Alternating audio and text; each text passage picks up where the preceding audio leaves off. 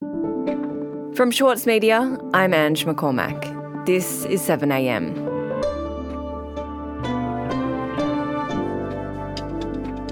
Australia is ageing rapidly, and our country will look very different by the turn of this century.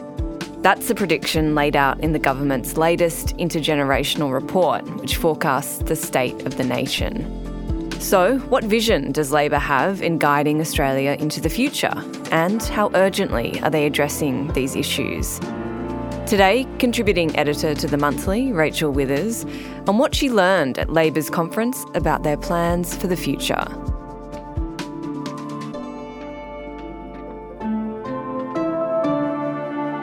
It's Friday, August 25.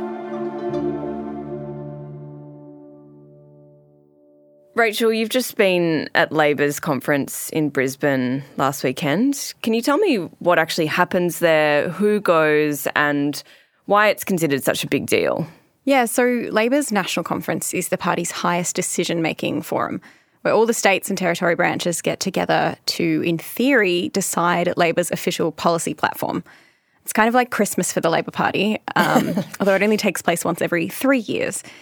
The conference is attended by all senior party people, by the MPs, all the unions, the factions, as well as around 400 delegates who are elected uh, by the rank and file to represent their views on the conference floor.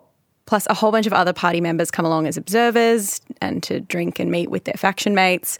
Um, and there are also fringe events where internal interest groups and external NGOs come along to have stalls and put on panels and seminars. So it's quite a big deal to the Labor Party. Uh, this conference they just had in Brisbane was the first one they've had in person since 2018 because of the pandemic, and the first one they've had in government since 2011. So it was a highly anticipated event for political junkies, although probably not necessarily for, for your average punter. Um, and Labor conferences can be, or at least used to be, really fiery affairs you had these genuinely tense debates happen in the 80s, for example, when Bob Hawke was leading the party. Right, and at the centre of this conference was the Prime Minister Anthony Albanese. What was he hoping to achieve going into it? Delegates, 15 months ago, the people of Australia put their trust in our Labor government. So he spoke a lot about the voice, as he does at the moment, and how proud Labor Party people should be about their advocacy of that. All of us can be proud that we belong to a movement campaigning for a yes vote in this year's referendum, and our whole nation will be lifted up. He talked about wanting to stay in office and win the next election. Today, each of us understands that winning and holding government is not only true to our principles, it's actually essential to fulfilling them. And he also acknowledged all the members who come to this event and said that's why he's here. And to the true believers, here representing our extraordinary Labor rank and file, your dedication gives us all strength. My colleagues and I stand on your shoulders and we thank you. Right, and in the lead up to the conference, you were talking to rank and file members, people from different interest groups. Who did you speak to and what were they hoping to get out of going? Yeah, so I was following this quite closely in the lead up to find out what amendments to the platform were being proposed and by whom and what chance they had of actually getting up. There are quite a few special interest groups within Labor who usually seek to push their agenda. You have groups like Labor for Refugees, who advocate for more humane asylum seeker policies, or the Labor Environmental Action Network, otherwise known as LEAN, uh, who advocate on environmental issues. Um, and I guess you could say these are like the quote unquote Greens inside Labor. There was reporting showing that Labor for Refugees wanted a royal commission into the cost of our mandatory detention system, while LEAN wanted a ban on native forest logging. And I was especially interested in a couple of motions uh, on housing that were being flagged. First, by a young socialist left delegate named Juliana Todorovic, who is the convener of Labor for Housing, who announced in May that she wanted to get negative gearing reform on the agenda. We treat housing as an investment in this country and not the human right that it is. And until we actually deal with tax reform, I don't think we're ever going to be able to meaningfully deal with housing affordability. Uh, and then more recently, by the new CFMEU boss, Zach Smith, who used a speech to the National Press Club uh, to announce his push for a tax on big corporations' profits.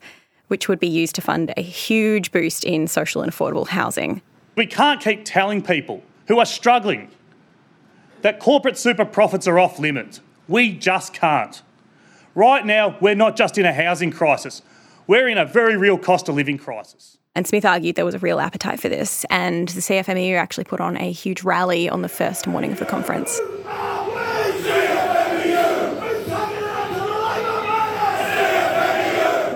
The money exists, the wealth exists, but it doesn't exist in ordinary Australian households. It exists in the profit columns of a very small and very elite group of corporations. The other interesting thing to note was that the left faction had a majority of the delegates on the floor this time, something that reportedly hasn't happened since 1979. Uh, Anthony Albanese is himself from the left, um, although he purportedly doesn't do much factional stuff these days because uh, he's busy being Prime Minister. So, you know, it really feels like this is a moment for big ideas and big debates. Labor did win the last election with a small target strategy, but we're now in this cost of living crisis on top of our housing and climate and inequality and debt crises. And so all of these issues actually feel even more relevant this week with the government releasing its latest intergenerational report, which predicts our population is ageing rapidly, and that's going to add some serious pressures to the budget in terms of health and aged care, uh, with less money coming in from tax from people working. And so, you know, the conditions were perfect for Albanese to do something really bold here if he wanted to. So, which bold ideas got up? That's next after the break.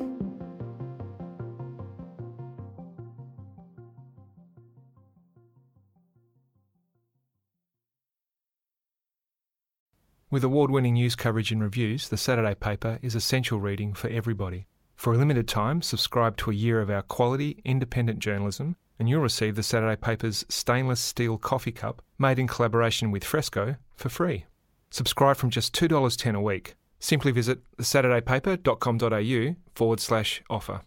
The Saturday Paper. No hot takes. As a 7am listener, you're already familiar with many of the journalists who work for the Saturday Paper.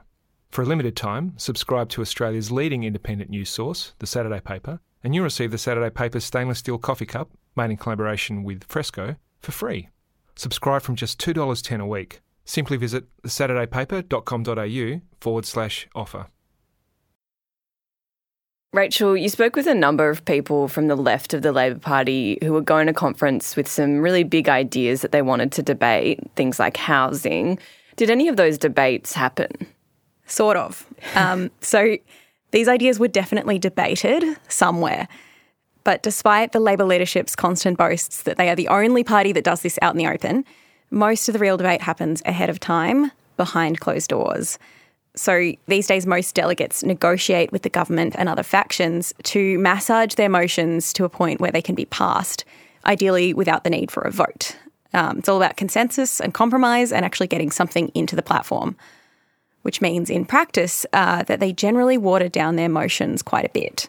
So these negotiations take place over weeks. Some of them were only settled the night before the conference, but almost everything that went to the floor passed, as everybody knew it would. For example, the tax on big corporations' profits became a vague commitment to a quote, progressive and sustainable tax system, including corporate tax reform although Zach Smith still spoke passionately about a super profits tax as he spoke to the amendment, so people knew what he meant. Negative gearing reform became a commitment to look at intergenerational inequality and tax, uh, which was seconded by the housing minister. So Juliana and Zach got their point across, um, and they can point to these wins, but they don't actually have anything concrete to hold the government to in terms of policy. In fact, we've already seen government sources this week rule out any major tax reform this term in response to the intergenerational report. So, did you talk to the delegates afterwards? What were they saying about how they felt it went? Yeah, these delegates were hot property after their motions were passed, but I did manage to track them down. Um, I spoke with Juliana after her motions passed and asked how she felt about how it had all gone. First of all, how, how do you feel about how conference has gone for you, and your goals? Um, I we got a lot further than I thought we were going to get. Mm-hmm. Um, I think we've seen some And she said that she got much more than she expected and really talked up the need for party unity. But there were some obvious disappointments. I guess, are you disappointed the left wasn't able to get more considering you had a majority? Um, I'm not going to ask. Okay. and so, you know, being around at this conference, um, everything very much went to plan. Nothing happened that wasn't meant to happen. No surprise motions, no debates or votes that were lost by the government. And it, you know, it really did seem like a very stage managed event. And I was told by people who've been around the Labor Party for a long time that it had actually driven any sense of momentum out of the conference. So the conference was overrepresented by the Labor left faction, and yet they didn't really use that leverage to get more progressive policies debated. Why was that? Yeah, I guess we have to wonder does Labor's left still exist?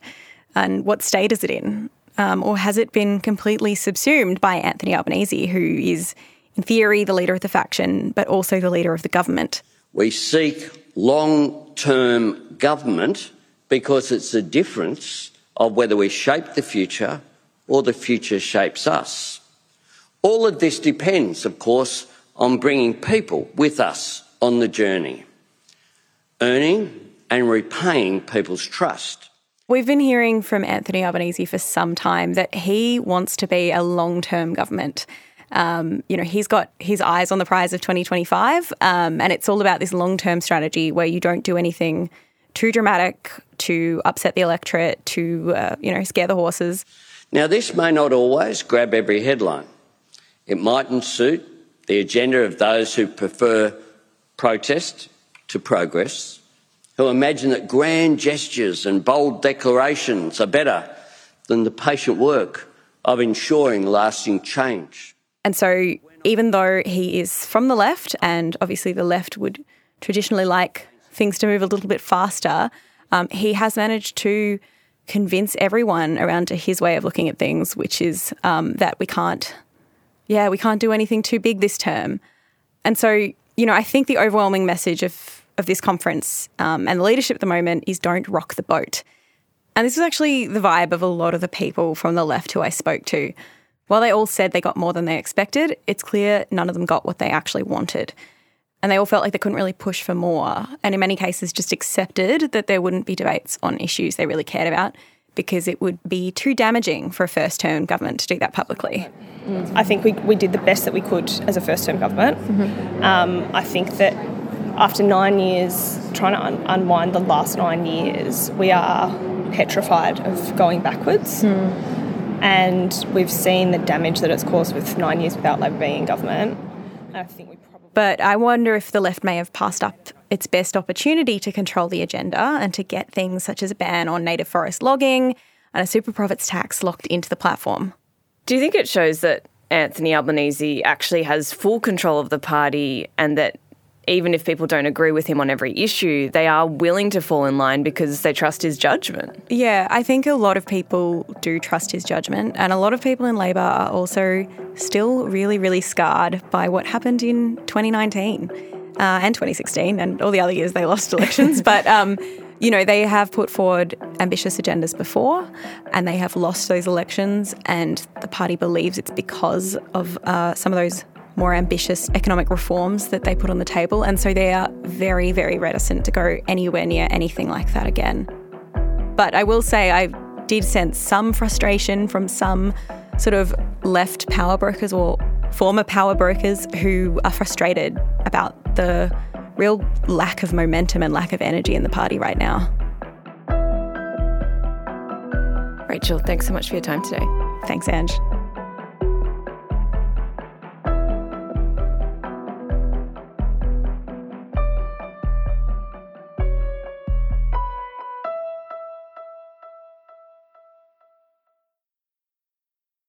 Sydney Dance Company explodes on stage with Momenta.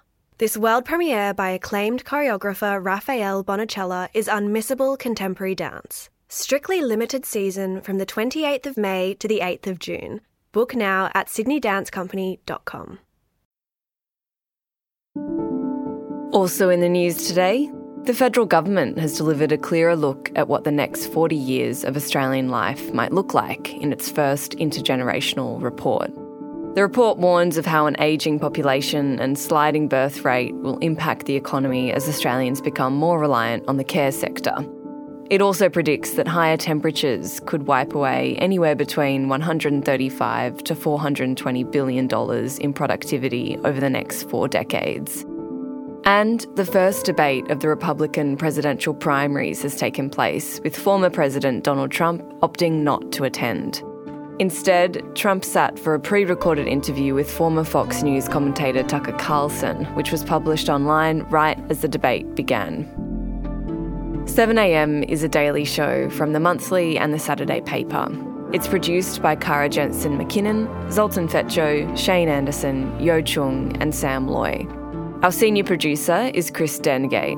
Our technical producer is Atticus Bastow. Our editor is Scott Mitchell. Sarah McVeigh is our head of audio. Erik Jensen is our editor in chief. Mixing by Andy Elston, Travis Evans, and Atticus Bastow. Our theme music is by Ned Beckley and Josh Hogan of Envelope Audio. From Schwartz Media, I'm Ange McCormack. See you next week.